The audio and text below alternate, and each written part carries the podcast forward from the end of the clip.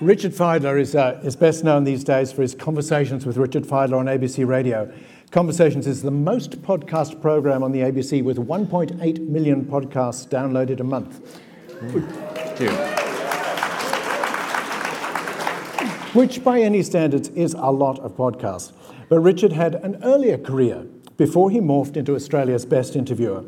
He started out in the trio, the Doug Anthony All-Stars in the 80s, playing guitar. Thank you. In the ensemble with Paul McDermott and Tim Ferguson. All three of them have gone on to be significant figures in Australian cultural life. But at the time, Das was an iconoclastic group who tore into and apart every taboo they stumbled across during the 80s and the early 90s. And I think it's fair to say they bumped into a fair few. Das was, at the start, better known overseas than it was in Australia, at least until they joined up with the comedy show The Big Gig. The British comedian Al Murray said of seeing the group at Edinburgh Festival in 1988, "They came on stage with the attitude of feral invaders. They were an insanely hot act who sang, cursed, sweated, and insulted each other and their audiences with a level of commitment and polish that seemed exotically charged and almost transgressive." Hard to imagine when you see the demure Mr. Fidler sitting next to me on the stage here. But he has morphed once again now into a historian. In 2014, he went to Istanbul with his son Joe and on his return sat down to write an account of their travels while seeking out the location of many of the crucial moments in Byzantine history. Richard says of himself that the label is not appropriate. He's more of a history enthusiast than an historian. But you'd be hard-pressed, I think, once you've read Ghost Empire, to argue that point. For this is a history begging to be told, a history that picks you up and engages you on so many levels, demanding a rethink of how we view our past, and really there's little else that you can ask from a history book. Please welcome Richard Fidler to Milan. Thank you. Thank you. Thank you, Stephen. So, Richard, I wonder if we might start with you rather than Byzantium. We could sail there gently, possibly. Okay, let's sail there gently indeed. I was thinking you can see that in that question I asked Kari about fathers and sons and the way the dynamic has changed over the last couple of generations. How was it with your father? Did he ever take you on a journey like this? Not often, but not physically so. My dad was very charismatic, movie star handsome. He was often likened to Errol Flynn.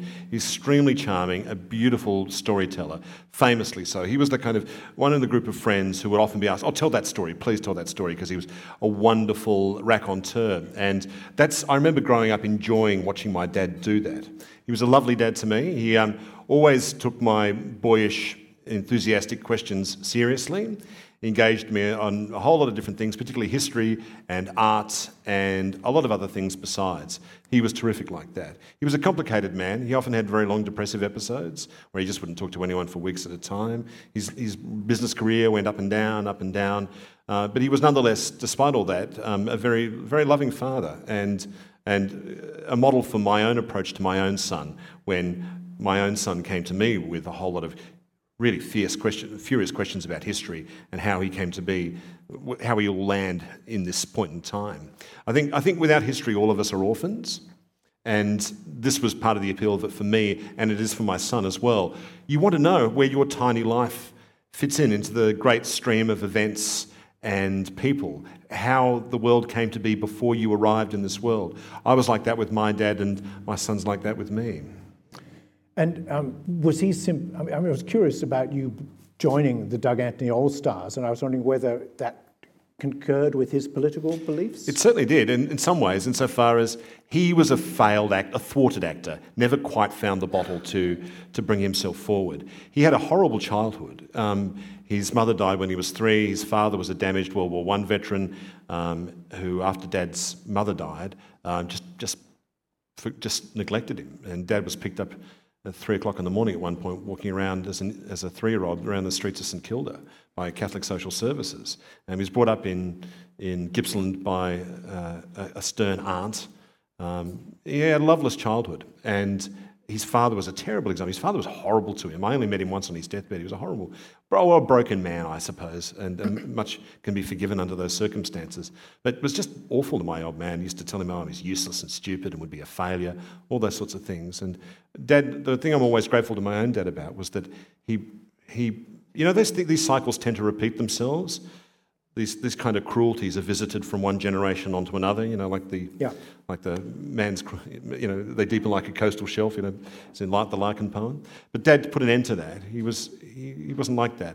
He had to figure out how to be a father all on his own and let love guide him. And he was a wonderful father for all of that. And that was growing up in Melbourne, wasn't it? Yeah, that was in Melbourne and Sydney and Adelaide. Yeah, I've grown up all over the place. And when I was saying before that I said that Australia's best interview, it was really not hyperbole, or certainly not on my part. But I was thinking about your role in Doug Anthony All-Stars, which in many ways you were kind of like the dormouse at the Mad Hatter's Tea Party to Tim Ferguson and Paul McDermott. That's a pretty good analogy, yeah. They were pouring tea on you quite often. Mm-hmm. And I wondered if... Actually, we were kind of seeing an early part of this interviewer. You were prepared to play the kind of the straight man, the listener, to their craziness in some way. Perhaps so. I really find it hard to draw a line between what I did then and what I do now, only insofar as I've always been... a curious person, not as in peculiar, I hope, but as in curious, just wanting to try things and invent things and go to these places. And being a part of that group was a way of not only doing music, but also comedy and visual art, a whole lot of different things, and performance, and play with a whole bunch of ideas in a kind of holistic way that wouldn't just be one thing. It could be a multiplicity of things. And that way we could attack on several different fronts. So as a cultural project, that always really interests me. And so what I do now is I suppose, a publicly funded forum by which I can play out my many, many interests and curiosities. So I can sort of treat this as an ongoing uni degree where I get paid and don't get a hex debt, essentially. And it's not quite as simple as that. Clearly, in order to get the people who you're talking to talk in the way that they are, there's an art involved in this. Yes, there is. There's a great deal of research that goes into every interview I do. And as I can see, actually, you're doing a really, may I say, you're doing a wonderful job, because clearly you've done a lot of reading and a lot of preparation before this. That's the real art of it. And quite frankly, Stephen, this being interviewed thing's a lark. It's an absolute piece of piss compared to actually preparing for an interview. And you talk for 5% of the time, and all the work that goes into that, because you really need to over-prepare if you're going to do an interview properly. A couple of times I've had other interviewers say, "Nah, I just wing it. You know, it's more natural, and you let things just you go wherever the flow takes you." Really, well, that might work. That sometimes works. That sometimes can work. 1-2 times out of 3 if you're lucky, and then that third time it'll just be the dullest. It'll be like a car crash, except intensely boring at the same time. I've just seen so many bad interviews. So intense preparation, an idea of narrative and following some person's story. A large part of the time I just like to shut up and let my guests talk. I don't see my interviews as that, you know, one man meets another man, this battle of wills, this titanic battle of two humans meeting, talking about stuff that's important, and there'll be a resolution at the end. No, I prefer... I'm not that arrogant to think I've got that much to say that's that interesting every single day. I'd rather let the guests talk and give them the space and kind of give them the space and opportunity to tell their story and ultimately to be their best self. Yeah, but it is partly a point of actually letting them doing it. You can't go into an interview like that with a set agenda. You have to have questions, but ideally you don't have to ask them. No, I have to meet them on their own terms, I think.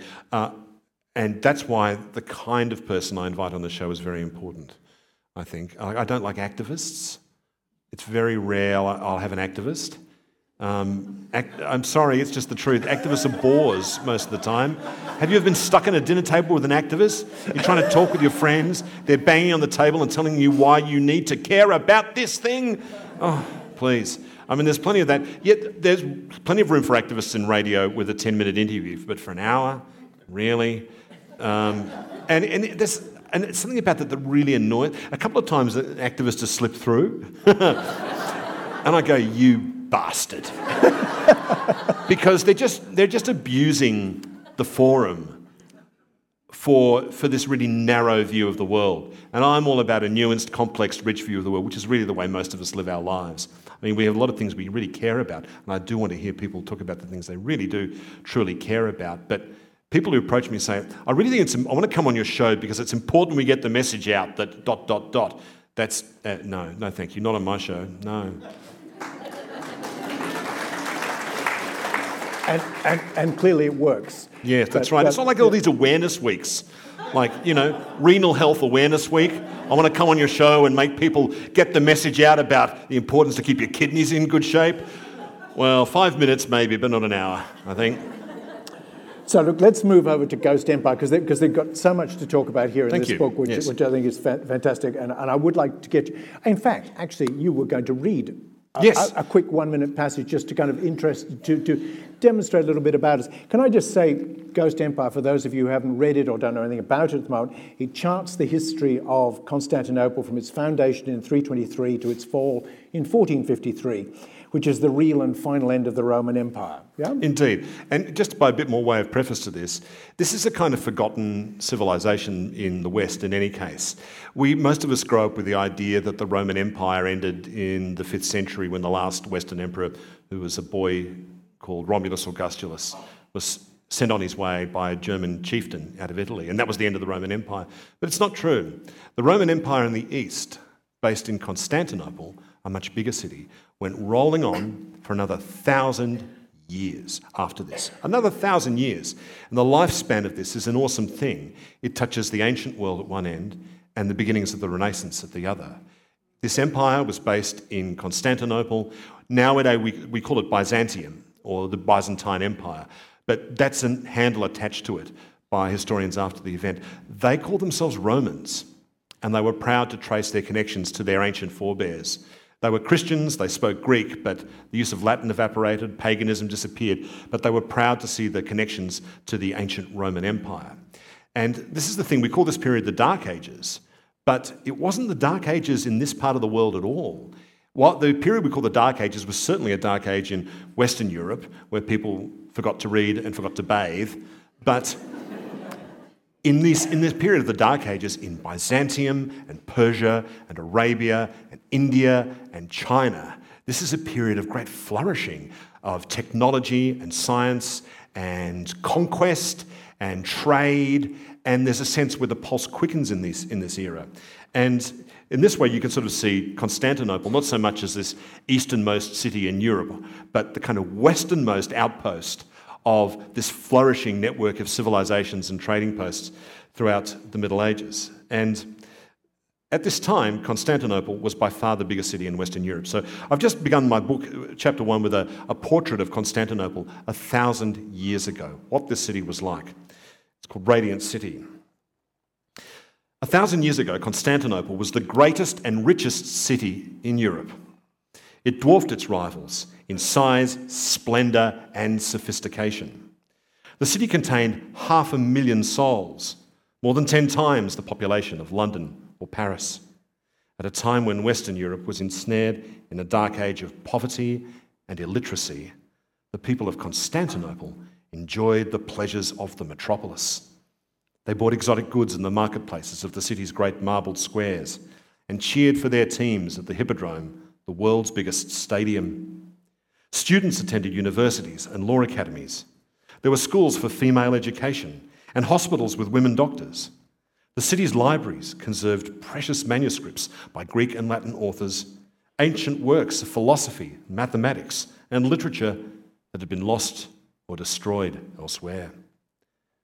Constantinople was the greatest wonder of its age. It was an imperial capital, an emporium, a shrine, and a fortress. Venetian merchants, arriving after a long sea voyage, would see the gold and copper domes of the skyline appear out of the Bosphorus fog like an hallucination. First-time visitors were stunned by the monumental scale and beauty of the city. They reacted like European peasants arriving by boat into Manhattan, not quite believing the impossible metropolis looming up in front of them. Traders came to Constantinople from all over Europe, from Asia and Africa. Russian galleys cruised down from the Black Sea, laden with fish and honey and beeswax and caviar. Amber was brought from the shores of the Baltic Sea to be exchanged for gold or silk. Spices from China and India were carried overland into the city, and sold on to Western Europe. Constantinople was a holy city. Its majestic churches and monasteries housed the most important sacred relics of Christendom: the crown of thorns, fragments of the true cross of Christ, the bones of the apostles, and a portrait of Christ believed to have been painted from life by St. Luke himself. Pilgrims came to Constantinople by the old Roman road down through Thrace.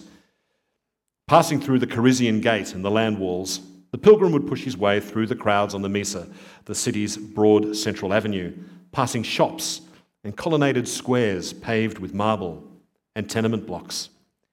Beggars and prostitutes would loiter in doorways, while a holy fool, smeared with grime and filth, displayed the scars of his mortification to jeering children.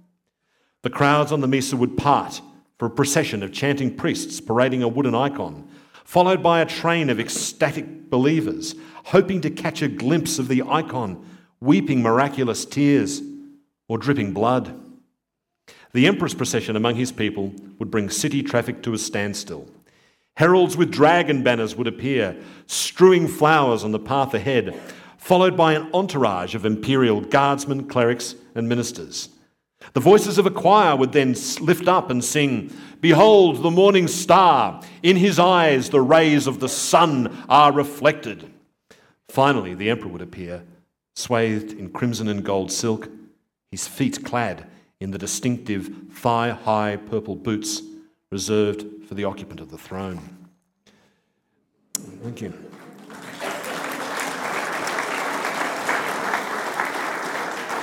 Love those purple boots. But, yes. Moving along just past them for a second, what on earth got into your head to decide to write a book about 1,000 years of or 1,200 years of history? Well, like I said, my son Joe, ever since he could pretty much talk, was pestering me with questions about history, how he came to be in this world, and by the age of 10, he was asking me about Nazi Germany, Stalinism. By 11, we were on to the Russo-Japanese War. By the age of 12, Napoleon, the Vietnam conflict, then the Industrial Revolution. And you know, my reading load is heavy enough. And I'm having to read more to answer my son's bloody questions.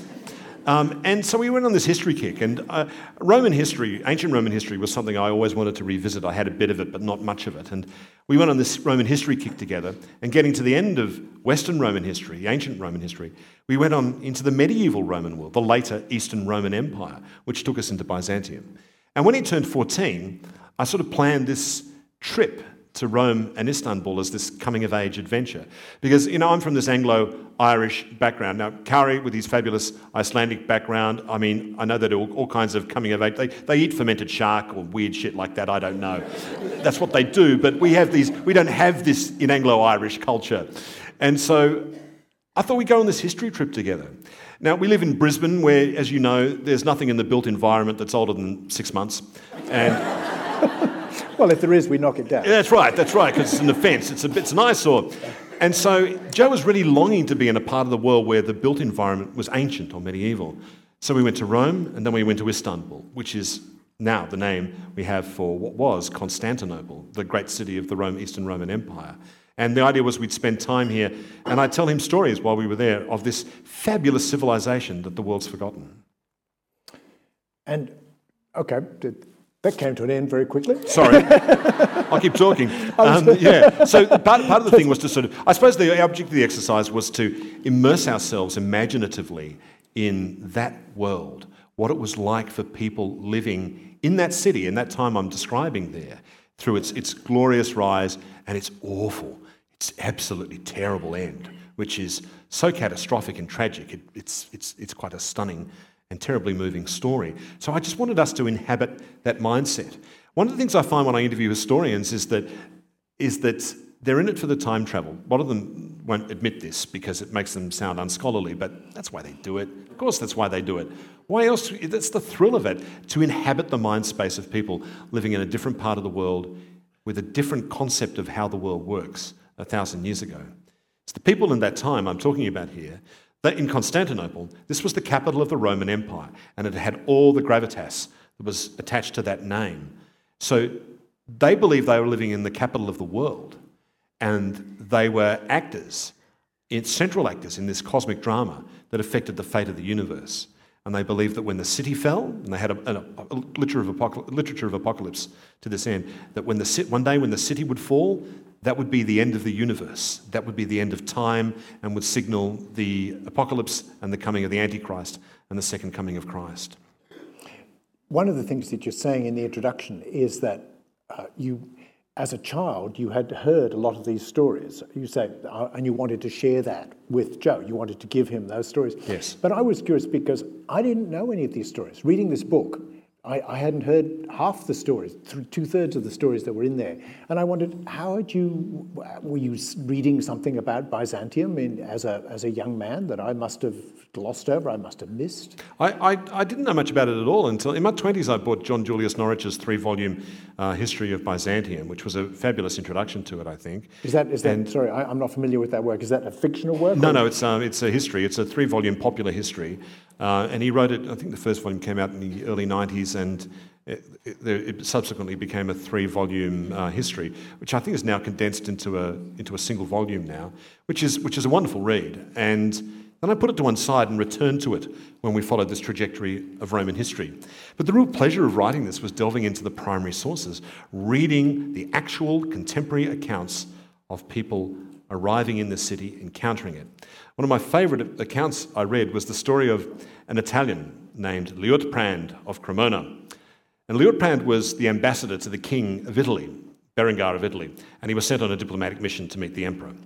He arrived in a Venetian galley in the Golden Horn, the city's spectacularly beautiful harbour.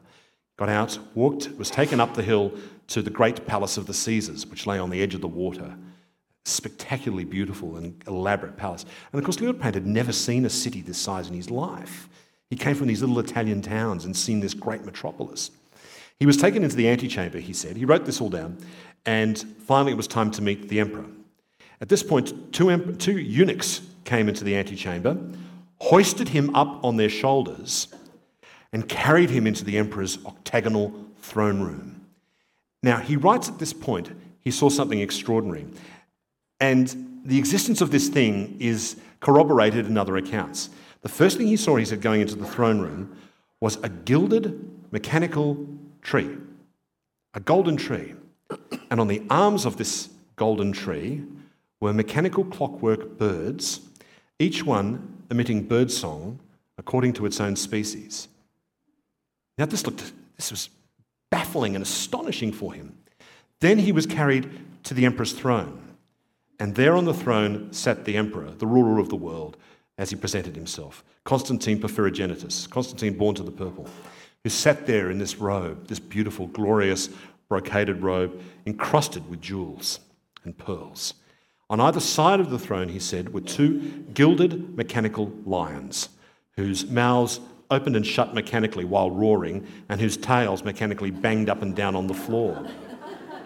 He did what was expected of him, which was to prostrate himself 3 times in front of the emperor. He got down on his knees once, twice, 3 times, and he said when he brought his head up, the emperor was gone. The throne had shot up 30 feet into the air, and the emperor had changed his robe. This is what Constantinople did to people. People would go into the Hagia Sophia, the most beautiful building in the world, the most holy building in the world, be overwhelmed by the beauty and sacredness of this, and then meet the emperor with these mechanical parlor tricks. And the effect it had on people was just to overwhelm them and to flood them with wonder and a sense of holiness, so that they were left in no doubt that this was the greatest city in the world and that God was with these people and with the emperor.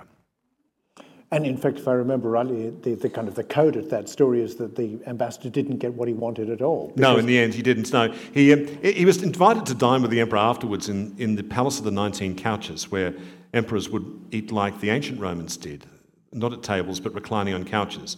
And mechanical golden trays, he said, were lowered from the ceiling, like on some kind of a winch device. And he marvelled at it. Loved Constantine Porphyrogenitus. He was a scholar, the emperor, and so they got on famously well. He came back again about 10 years later to meet the new emperor, Nicephorus, and this guy was a total bogan. The new emperor was a total bogan and a blunt warrior and a total asshole, and he had a miserable time, was served a roasted goat covered in garum, which was this sauce that the Byzantines loved, which was a lot like Vietnamese fish sauce. So this pungent, fishy sauce, which to a Western European who just strictly had to have his food boiled, and that was about it. It was just repugnant, and he served him wine which was flavoured with pine resin, which sounds a lot like retsina that you get in Greek restaurants. They went, well, I can't eat this, I can't drink this, the emperor's a pig. I can't wait to go home. Yeah. One of the chapters in the book is entitled The Deep State. Yes. Which I thought was rather curious because a lot of conspiracy people in Australia kind of believe that there is a deep state, and in America they believe there is a kind of deep state that is influencing things that happen. To me, I tend to think that it's kind of more affinities between multinationals who happen to kind of get along together. But in Byzantium or in Constantinople, there actually was a deep state, as we understand it, wasn't there? There was a kind of secret society that had been handed down from generations. Is that seemed to be what you were saying in there? Not really. I think I was trying to make the point that complex political intrigues have been going on in Turkey for hundreds and hundreds and hundreds of years. In modern-day Turkey, it's a common turn of phrase, the deep state. It refers to this setup that was put in place by Ataturk when he set up the modern Turkish Republic. He entrusted the army with the role of keeping the state secular. And to that degree, there was a kind of unit within the Turkish military which conducted covert assassinations of Islamic fundamentalist preachers, Christian missionaries, and other enemies of the secular Turkish state as it was seen at the time. In the Cold War period, the CIA, because it was a NATO state, the CIA helped set up a unit within that military, within another, it's like wheels within wheels, to act as a left behind unit in case there was a communist takeover of Turkey. Because there was always maybe on the cards, like with Greece, you never knew. So if there was a communist takeover, there would be an insurgency within the army ready to conduct counterinsurgency efforts. And at the end of the Cold War, these organisations found themselves with nothing to do. Some of them elements have drifted off to become members of far-right paramilitary groups like the Grey Wolves.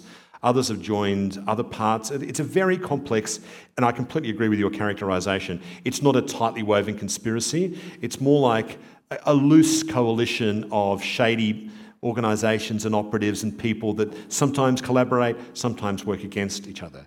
And the biggest threat to the deep state is Prime Minister, or now President, Recep Tayyip Erdogan. President Erdogan is at war with the deep state. And the best way to understand the failed coup, I think, is in that context. This is his chance to stamp out the deep state once and for all, because he wants to end the idea of a secular Turkey. Not to make it fundamentalist, this is a really important point. Modern-day Turkey, there's a strong influence of conservative Islam, and that is not at all the same thing as Islamism. Think of them as like National Party conservative Christians, except Muslim, in the countryside. That's what it's like. And Erdogan's a lot like the Joe Bjorki-Peterson of Turkey. Like, he receives a lot of money from property developments. And the economic disruption that causes creates a conservative backlash, and he benefits politically from the backlash he's helped create. That's Erdogan, really. That's the best way it's seen. But there's, as you say, yes, there has always been plots and coups and counter-coups going on right throughout the history of Constantinople. And watching that failed coup take place, I was thinking of the time in Justinian's period as emperor where there was a failed coup against Justinian and how he led one of the most shocking crackdowns in the history of the world as a result. Part of the story of this book is this constant turnover of emperors, mm-hmm. and each one usurps the person that was there before, blinds their forerunner. I mean, there's an awful lot of blinding going on in this book, I have to say. I mean, mm-hmm. I don't know whether this is something you've concentrated on or whether the Constantinopolitan people were just into blinding, but there is an awful lot of bloody blinding going on here.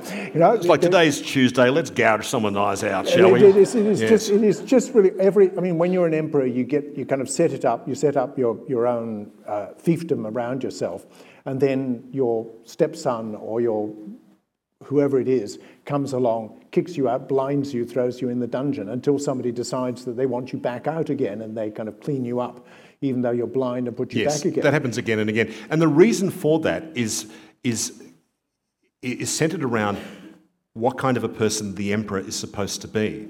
Now, when Constantine the Great Christianised the Roman Empire and moved it to Constantinople, he had to rethink of who the emperor was going to be, because emperors, Roman emperors up until that point had been semi-divine figures, like with godlike powers. But that wasn't working anymore. And when Christianising the empire, Christian theology absolutely forbids any mortal to call themselves a god or a demigod. So Constantine had to figure out, well, where does the emperor fit in the picture? How does Christian ideology buttress the whole idea of running a Roman superpower? Well, the emperor's not a god, but the emperor's the number one citizen on earth. The emperor leads the people of the world and his empire, and is almost indirect. He's the pivotal point that connecting heaven and earth.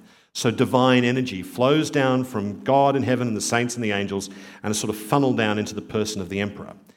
So the emperor's not divine, but has a kind of holy legitimacy to him. So if you murder the emperor, if you kill the emperor, you risk having murdered the chosen person of God. And there's all sorts of perils involved in it. And this is truly believed by the people at the time. However, if you disfigure that person, that's bad, but it's not the same thing as murdering. And it's sort of like, it's like killing Christ on the cross all over again if you do that to the emperor. So if you cut the nose off or gouge the eyes out, if they survive, they survive. If they don't, they don't. That's how it works, but you haven't committed regicide. And that's the important thing. It sounds like a fine distinction, I know, but you think the other countries had this. Like in Prague, they had a way of getting around this. They called it defenestration. I think it's a bloody marvellous idea. We ought to do this with our prime ministers. If the king fails to deliver, you get a group of people together, you go into the palace and you throw them out the window. And if they survive, well, God intended them to survive and to remain as king, but they've learnt their lesson. They're going to pay more attention from now on. If they don't, well, that's God's idea. God wanted that, didn't he? Who's ready to defenestrate the Prime Minister right now? Let's march on Canberra. Yes. Well, we won't get radical thought. Let's not put that in the podcast, perhaps. I mean, one of the things is that this is about the Dark Ages, this whole thing, what we refer to. You said this in your introduction about the book, is that the idea is that history kind of gets up to the fall of Rome in Western Rome in 410, and then it kind of starts up again in the Renaissance. And you actually, towards the end of the book, you make some quite interesting quotes from a man called Lecky, William Lecky. Yes. Which I've actually written down here because I thought they were so good, about this period, who described it as, without exception, it constituted the most thoroughly base and despicable form that civilization has yet assumed, a statement which might be justifiably termed uncompromising. Lecky goes on to write, the history of the empire is a monotonous story of the intrigues of priests, eunuchs and women, of poisonings, of conspiracies, of uniform ungratitude. Now, quite apart from the obvious truth about the assessment of almost all history, right? It seems to be particularly kind of true of Constantinople in some way. There's two reasons for this, I think. One is just out and out Western chauvinism. Much of these histories are written by English gentlemen of the Enlightenment, and written at a time when Britain is either ascending to or at its peak of empire. And Britain at this point is very much sees itself as the new Rome. After the fall of Constantinople, every major power wants to be seen as the new Rome, but in Britain it felt self-evidently true because all the pink bits on the map amounted to quite a bit of the geography of the world. So then they see themselves as the rightful inheritors of ancient Rome. So to them, the later Roman Empire seems like some awful afterbirth. It seems like some vulgar, theocratic, superstitious, un-Roman thing. It's an empire that's run on diplomacy rather than huge amount of war. It's an empire that's run on culture rather than one that celebrates the simple, homespun, manly virtues. That's what the ancient Romans were like. It was like, we fight, we're honourable, we're farmers, we win, we decide, we have law. And the English could definitely relate to that. But they looking over at Constantinople, the later Roman Empire, which was theocratic, it offended their ideas about the Enlightenment. And because they believed in diplomacy and often practiced a cunning form of diplomacy, that seemed to be vulgar to them. And that's one of the main reasons. But also there's this weird Western idea that civilization is always blown westward with the tide of history. Like civilization is born in Mesopotamia, the Tigris and Euphrates, And then it goes west to ancient Egypt. Then it goes west to ancient Greece, to ancient Rome, to Renaissance Europe. Then it crosses over the Atlantic Ocean to the United States and travels all the way west to California, where civilization dies. Now... this is the history we all grow up with. This is what we're all taught in school. But of course, it's nonsense. Like I say, history is civilizations are flourishing in the East in this period. So I think this Byzantium has been slandered. Really, it's been properly slandered. The thing these pompous asses don't ever ask themselves is, if it was so effete, if it was so decrepit and pathetic and decadent and vice-ridden and ruled by, I love that phrase, uniform ingratitude. You know, if that was the case, how did it last for 11 centuries? 11 centuries. And there's also there's another final thing here. The reason why it came to an end, it was finally overrun by the Ottoman Turks in 1453. But the event that wrecked the city, Constantinople, beyond repair, was in 1204, which was the sack of Constantinople by the Fourth Crusade, by Westerners. By Western knights from France and Italy, and by the Venetians. Writing this story is one of the most extraordinary tales in the whole of world history, the story of the Fourth Crusade. They set out to Christianise the Holy Land, and they never got there. They were beguiled into plundering the greatest and richest city in the world for their own coarse and greedy means. It's such a story of low greed and treachery and hypocrisy and horror. I felt like I needed to have a shower after writing that chapter on the book. And so there's a bit of bad faith there, I think, in the West as well. You know, I'm sure many people here have been to Venice. Been to Venice? Yes. You've been to see St Mark's Basilica in St Mark's Place. You know those beautiful four horses, statue of four horses above the portico? Stolen from Constantinople. Stolen from the Hippodrome in the sack of Constantinople in 1204. The statue of the four emperors, the tetrarchs, on the corner there, stolen from Constantinople. The marble pillars that hold up the portico, also stolen from Constantinople. Now, you have to ask yourself this about the Venetians. Why would you plaster your holy building, your holiest building, with shit you've stolen from other people? Why would you do that? What is that? It's a bit of like, yes, up you, Constantinople, is it? Why do you do that? It's like I can't quite look at St Mark's the same way. I see it now as this kind of little magpie's nest of filthy plunder.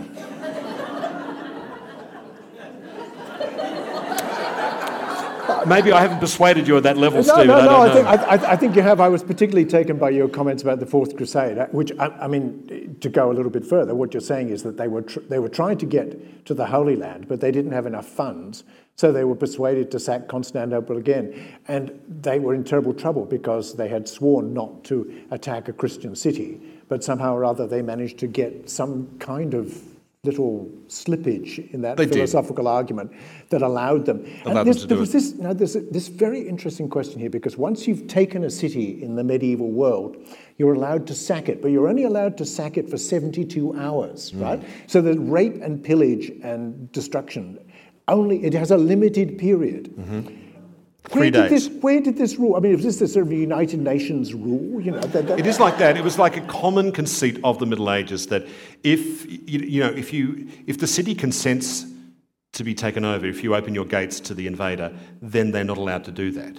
But if you resist and fight, then if the siege is concluded successfully, the invaders have a moral right. It was commonly felt. There's not a law, but it's a kind of an unwritten law, an unwritten right to plunder the city for 3 days. 3 days, and that's it. That's right. And the money they took, the gold, the rubies, the treasures they stole from Constantinople.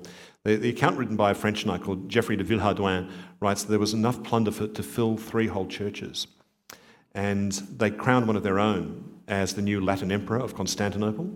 You know, this regime lasted 50 years and they bankrupted the whole empire. As he was being crowned, they plopped in his lap a ruby the size of an apple. That's the kind of wealth that was there in the city. And it took them 50 years and they burnt through all of that money to the point where they were selling roof tiles off the great palace to make money. This was a shocking, terrible thing. What happened was appalling. They were manipulated into it by the Doge of Venice. The crusade, the knights themselves were the younger brothers, not the princes or the kings. They were the kind of the younger brothers who were up for advantage, and they were a bunch of thickos, really, most of them, I think, and they were easily manipulated by the Doge of Venice into plundering Constantinople. The thing is, the Doge led this invasion. The Doge was one of the first off the boats to land at the beach at the edge of the walls of Constantinople, and he did all this when he was 90 years old and totally blind. I know, it's like one of those things you have to go, well, that sounds like bullshit, and I have to check that. And it's incontrovertibly true. He was totally blind and 90 when he did all these things. And one of the things about this book is your encyclopedic knowledge of this period, which is really extraordinary, because as far as I can understand the chronology of this, you went to Istanbul in 2014. Yes. It's now 2016, so that's 2 years. In this time, you've managed to research and write a 453-page history of the Byzantine Empire, that the Roman Empire in the East, as well as running Conversations with Richard Fidler, travelling to Iceland with Kari Gislason and doing a theatre piece. Is there 3 Richard Fidlers? No, I blame that bastard Kari Gislason down the front, actually.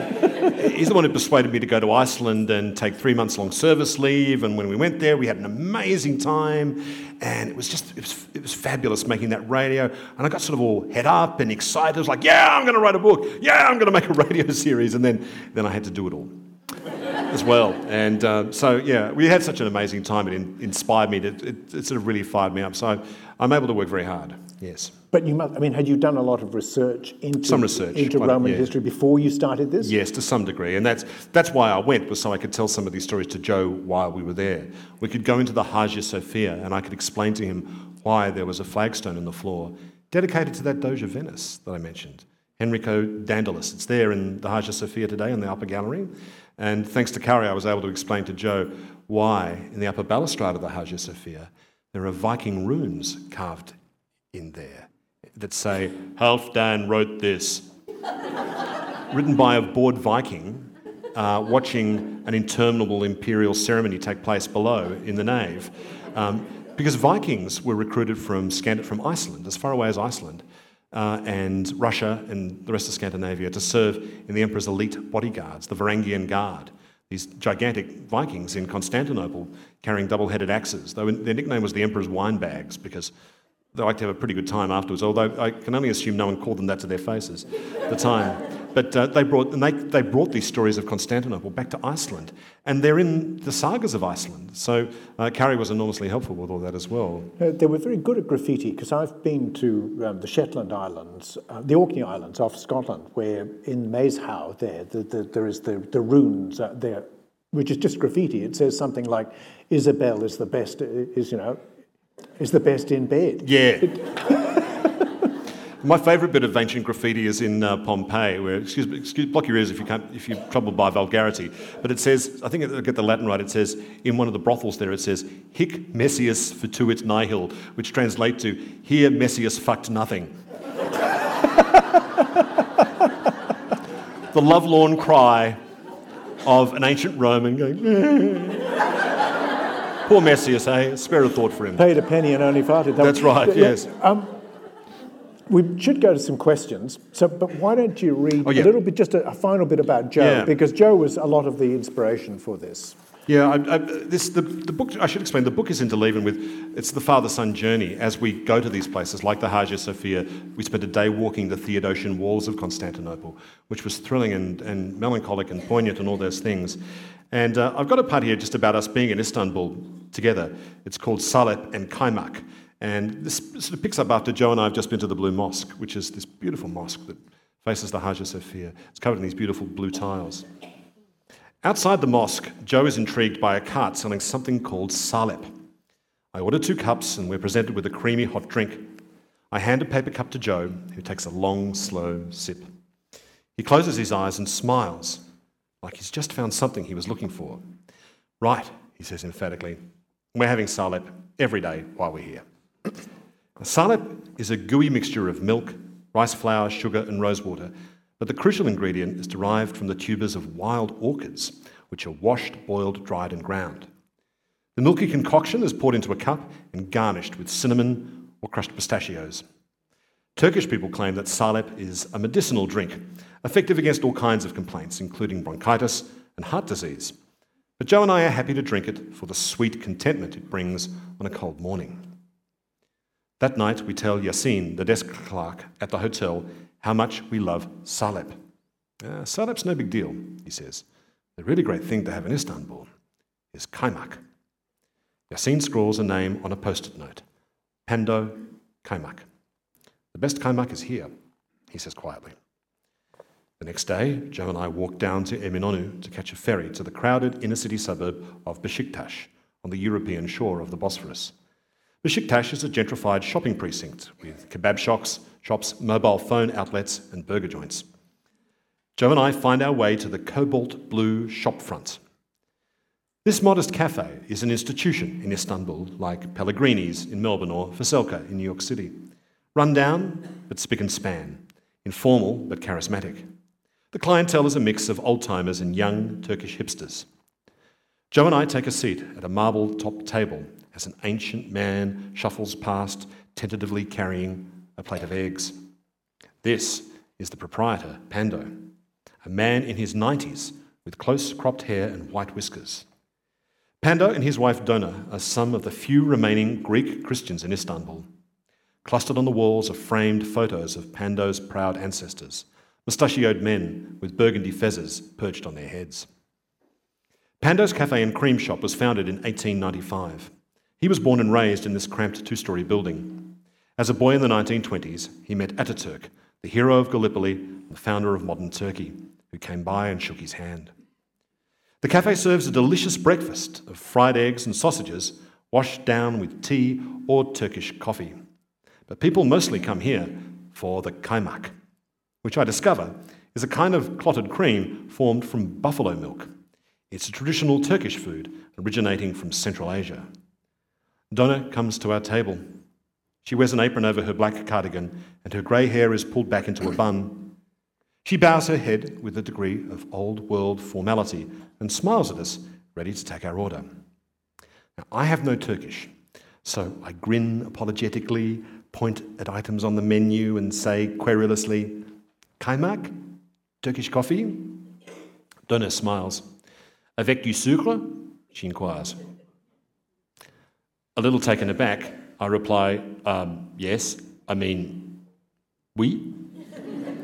She's speaking beautiful French to me, this lovely Greek grandmother in Istanbul. "Vous êtes Americain?" she inquires politely. "No, madame," I stutter, summoning my schoolboy French. "Nous venons de l'Australie." "Ah, mon mari est cousin à Melbourne." "Oh, je suis né à Melbourne." She jots down our order. "Alors, deux plates de kaymak et café turc avec du sucre." "Merci, madame." She smiles and withdraws. Joe is agog. "We've been here all this time," he says, "and you speak fluent Turkish?"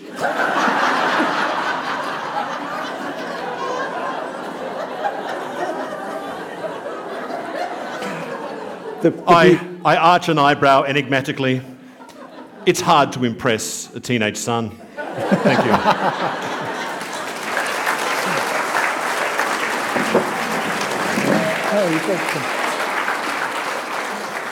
So now we take questions. And Kari and I. Okay. Have you got a microphone? We've got one here in the front here. Thinking about the connection with trade, going presumably both ways from the Baltic to Istanbul. I presume along the Volga or something like that. But I'm sure that, were there any literary connections between the sagas mention travels to the Byzantium?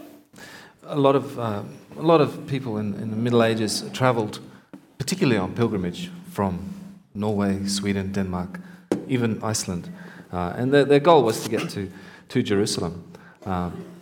And a number of warriors, Viking warriors, ended up in Istanbul, and their stories end up in the sagas. So there are connections. And as you were saying, Richard, I mean, you can only imagine what it must have seemed like to Norse people to come into this city, this kind of golden city, from the fjords in the north.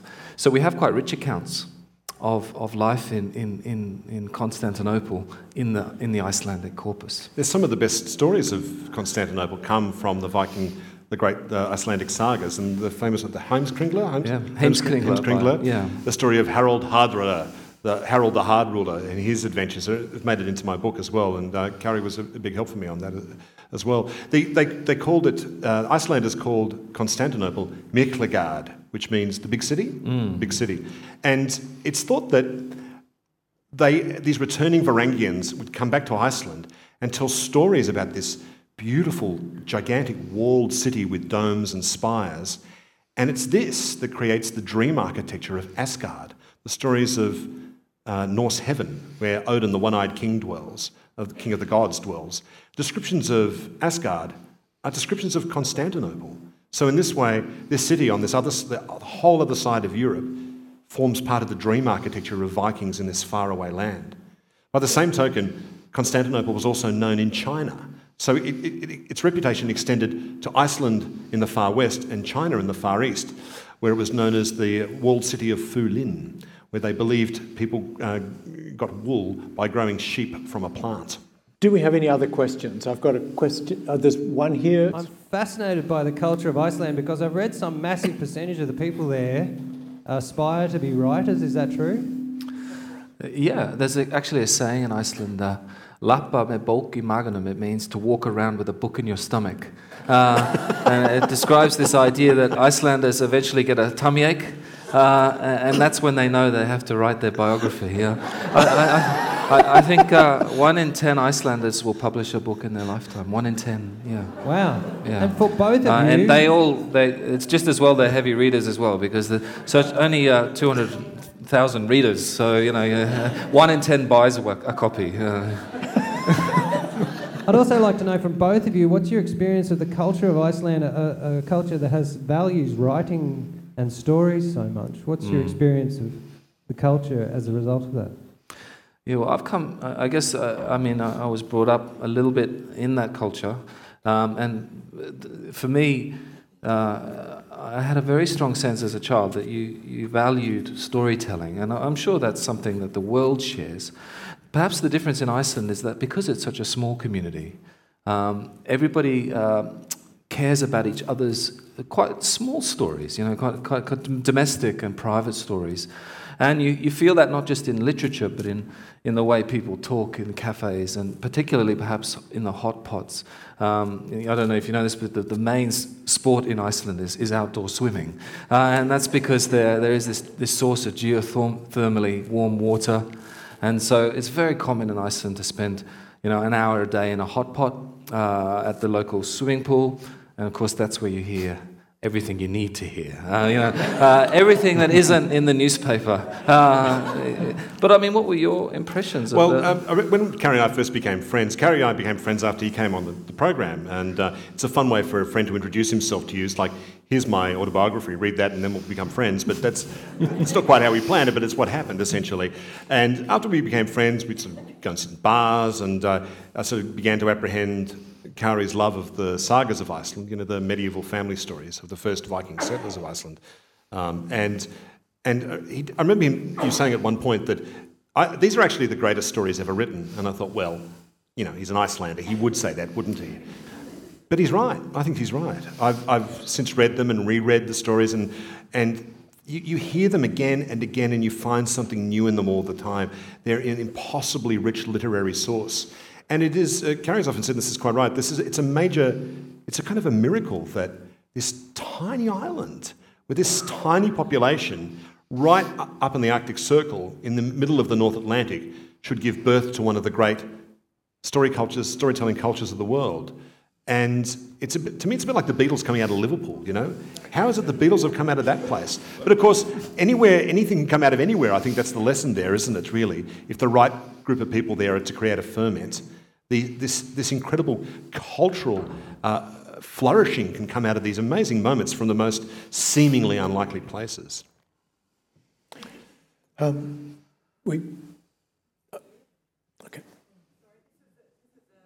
Sorry, this side of the room's hogging all the questions, and so you might have to fight this side for the microphone. Yes, but Richard, who is the most fascinating person you've ever interviewed on Conversations? Oh, I can't name that. I think there's a great... let me think. I'm right here. It's a name that's coming to mind. No, I always think in terms of who is the most interesting person I've spoken to in the last month or two. That's the way I think. Most recently, I think I've just recorded an interview which is going to go to air this week, I think, with this extraordinary homicide detective called Ron Iddles, which is just, he had the most amazing story. A month before that, I interviewed this amazing man called Gregory Smith, who's now an academic who was homeless for decades of his life and lived in a forest. And in the past, I've interviewed people like Jill Hicks, who lost her legs in the London bombings of 2005 and can actually talk really poetically and vividly about what it's like to be standing next to a man carrying a bomb when that bomb goes off. I mean, but then other stories are just so small and funny and gentle and more fragile. They're not as epically intense as that. So I don't know, it's like naming your favourite children, so one is reluctant to... otherwise on the drive back, you'd be saying, so why, am I your favourite? And then aside from, are we there yet? I'm not ready to handle that from Gislason on the drive home, I don't think. I'm just going to go through every interview you've ever done and say, is it that person? Was it that person? Kari's thought I should stop interviewing other people once I'd interviewed him. Yeah. So, he's funny like that. It's funny, you know. Hello. Thank you very much. I've enjoyed... We actually stop sometimes, not get out of the car because we just want those last couple of minutes before we go somewhere. That's how sad we are. Thank you. I'm married to an unfortunate history buff as well, so he's sitting there going, oh yeah, he's already bought the book, so it's okay. Stand up and be proud, brother. Oh, yeah. It's okay. Yes, yes. Don't let yourself be put down like that. No. What languages and how did you get... the research for the book, because as you say, a lot of it was just destroyed, and they went through England, they destroyed libraries, they destroyed all this stuff. How were you able to gather information? Did you have to go to China, to, all these other places? God, no. No, but I mean, to get information for it. Well, there is actually plenty of history. Some periods, when we get to the... 6th century, there's tons of stuff. But then you hit the 7th, 8th, 9th. That period, there's a real dearth. There's only a couple of people. And then you have to rely on sources like from the sagas, from the outside, and other Arabic sources as well.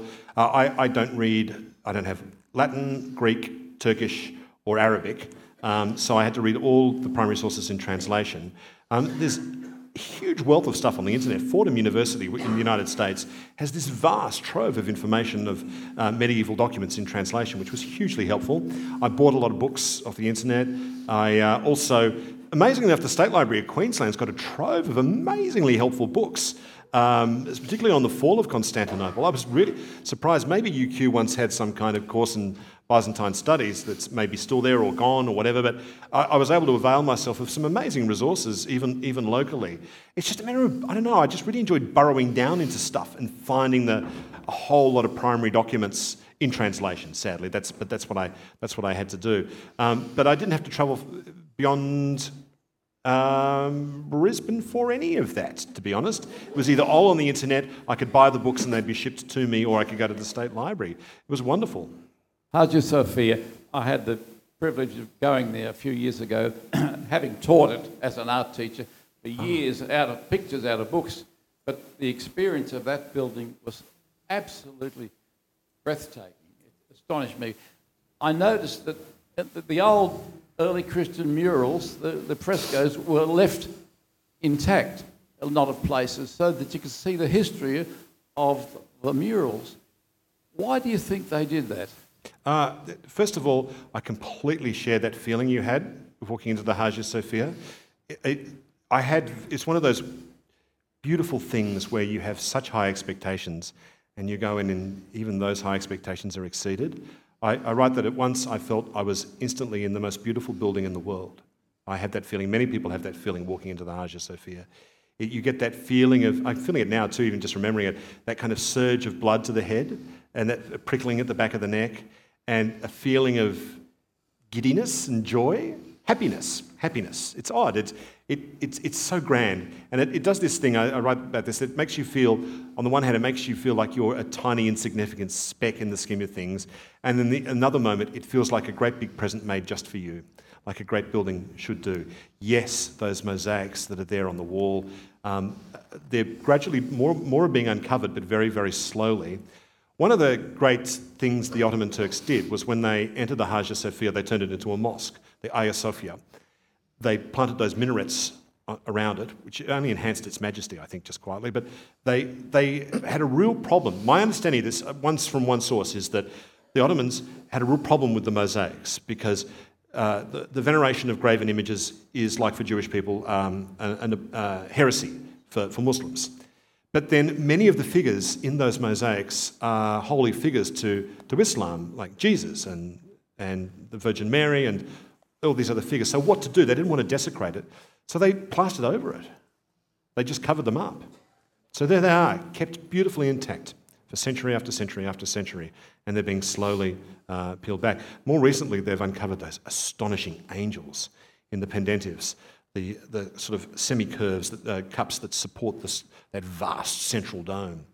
And I don't know if anyone's seen these angels at the top of the dome. They look like no angel you've ever seen before. They're disembodied faces with 6 wings, 2 blue wings shooting up the top, 2 at the side and 2 below. And they look like weird beasts from Greek mythology. But really they are the truest truest depictions of angels as you get them from the book of Daniel in the Bible. These are actually the cherubim, the highest of the host of heaven.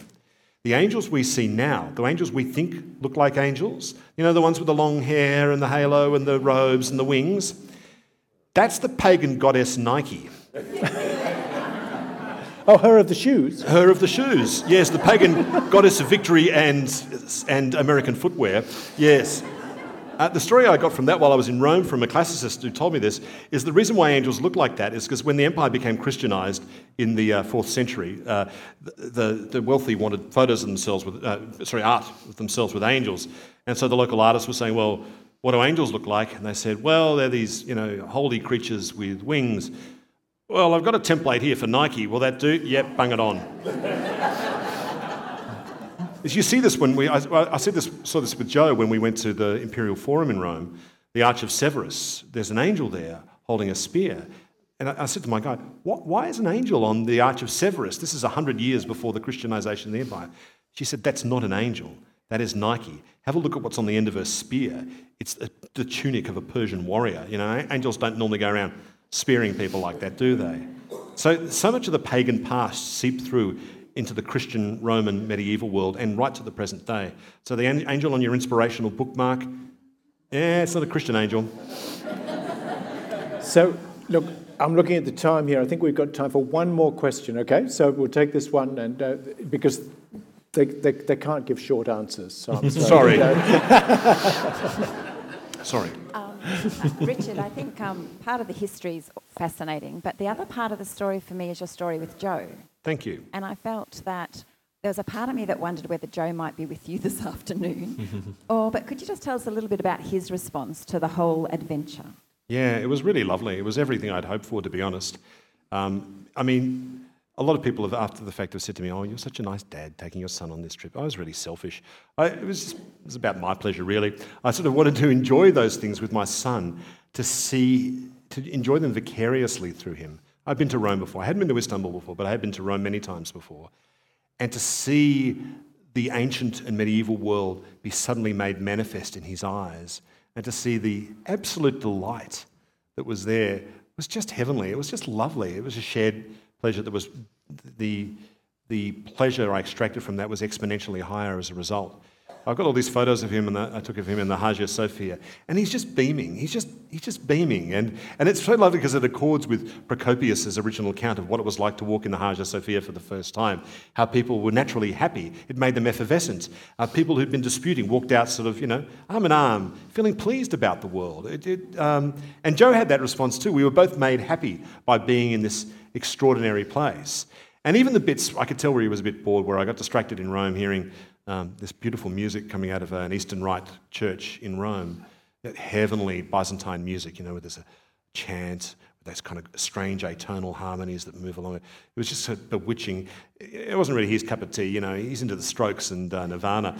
So, but nonetheless, he's such a lovely guy. He was really patient with me while his old man lingered outside a church to hear the music seeping out. He was very good company and lovely to be with the whole time. He's now 17. He's now as tall as me. And I haven't brought him on because I want to respect his privacy by and large. He was only ever okay with me putting photos of him in the book because he looks so different now, because he's now as tall as me, like I say, and 17. Well, we really are running out of time, ladies and gentlemen, so I'd ask you please to put your hands together for Richard Fidler and Kari Gislason. Thank you.